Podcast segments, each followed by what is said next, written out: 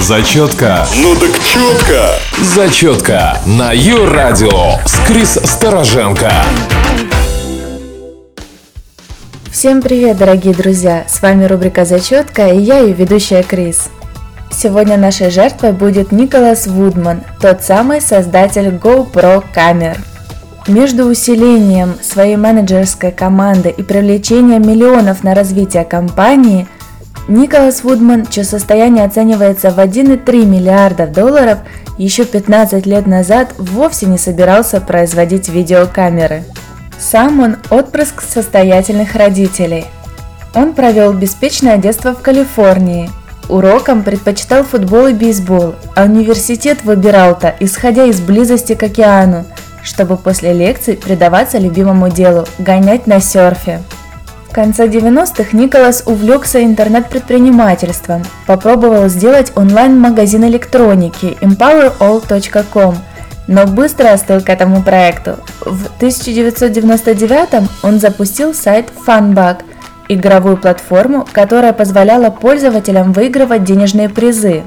Под идею он привлек инвестиции 3.9 миллионов долларов. Два года все шло как по маслу, но в 2001 лопнул пузырь доткомов, и Вудман нашел название своей компании на страничке, не скажу какого сайта.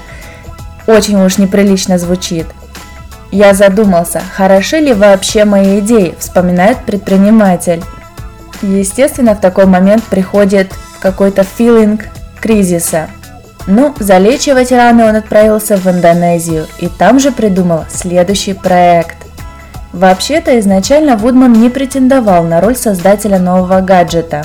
Он метил в производителе спортивного инвентаря. В подвале родительского дома на маминой швейной машинке он делал браслеты крепления, к которым можно было присоединять разные камеры. После многочисленных неудачных тестов он понял, что одних браслетов для успеха недостаточно. Нужен как минимум водонепроницаемый чехол, как максимум камера собственного производства.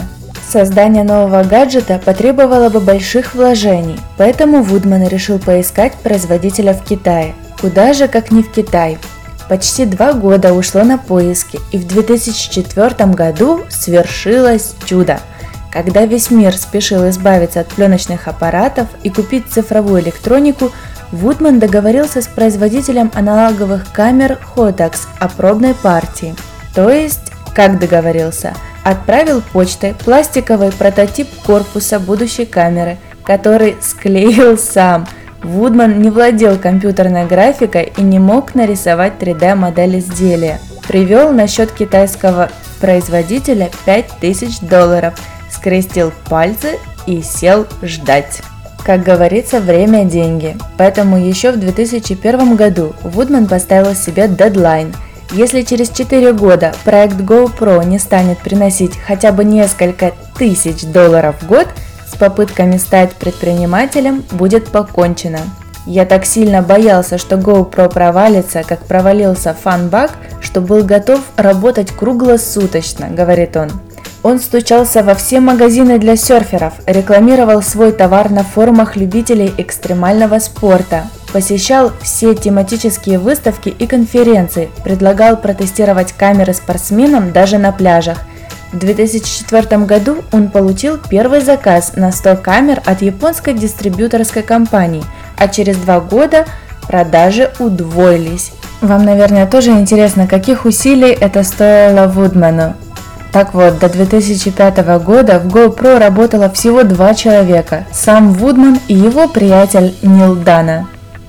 Конечно же, рынок не заставляет себя ждать. Первую цифровую камеру Вудман представил в конце 2006 года. Digital Hero записывал 10-секундные ролики в формате VGA и не фиксировала звук – Вудман сделал эту версию под давлением друзей, а активно продавать продолжал первую модель – камеру, которая записывала видео и звук на пленку 35 мм. Но покупатели вдруг начали активно интересоваться цифровой камерой. В том же году Google купила маленький сайт с коллекцией видеороликов YouTube и начала выкладывать в развитие сегмента онлайн-видео.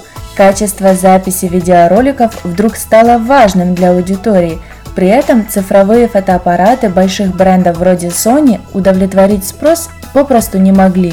Предложение Вудмана оказалось вполне конкурентным и привлекательным, а благодаря всеобщему увлечению YouTube продажи GoPro в 2007 выросли втрое.